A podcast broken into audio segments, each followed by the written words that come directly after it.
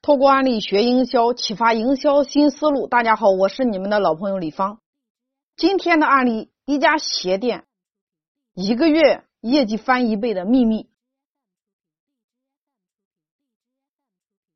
开封县的燕子开了一家鞋店，也就是他也是我的一个好朋友。他开的这家鞋店在这个镇上呢，总共有两个店，相隔是三百米的距离，也就整条街上有十三家店铺。竞争还是蛮大的。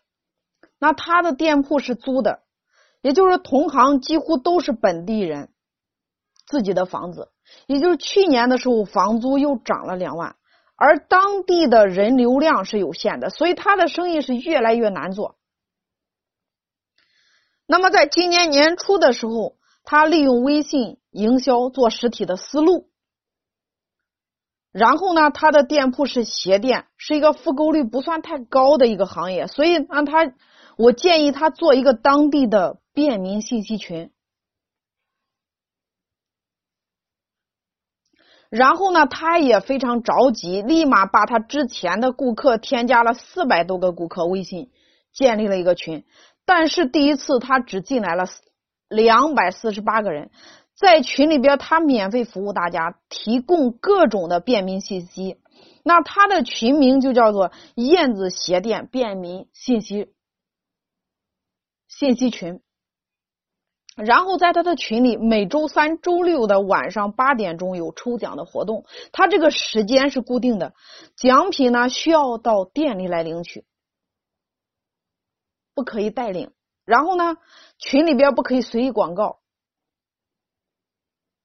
广告呢？它设定是周五下午几点到几点是广告时间段。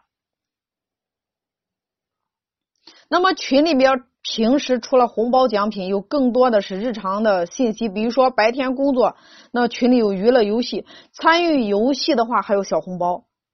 然后呢，他还邀请了一个五星级大厨，也就是他的朋友，每天晚上教大家如何来做菜。因为买鞋的几乎都是女士。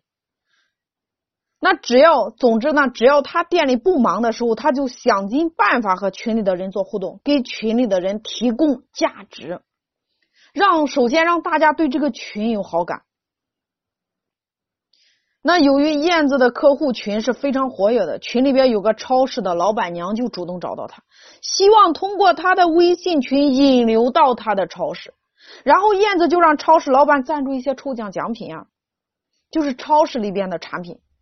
也就是说，他同时用别人的产品给他的群友提供了价值，同时呢，他也帮助超市进行了导流。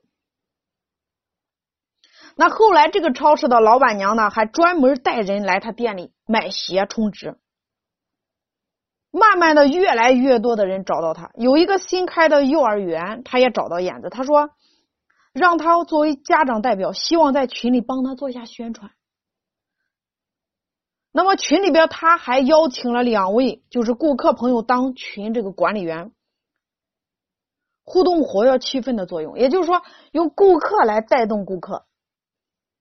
平时没事的时候，他再给他们两个人发个私包，买鞋的时候会比其他人优惠。那么他晚上八点半的时候开始抽奖游戏，一个星期是两次，星期三、星期六，也就是中奖的大部分是周天会来领。那么燕子通过这个活动做了大概二十多天，它的营业额上涨了一倍。所以说，大家听别人的案例，一定要生发你的思路。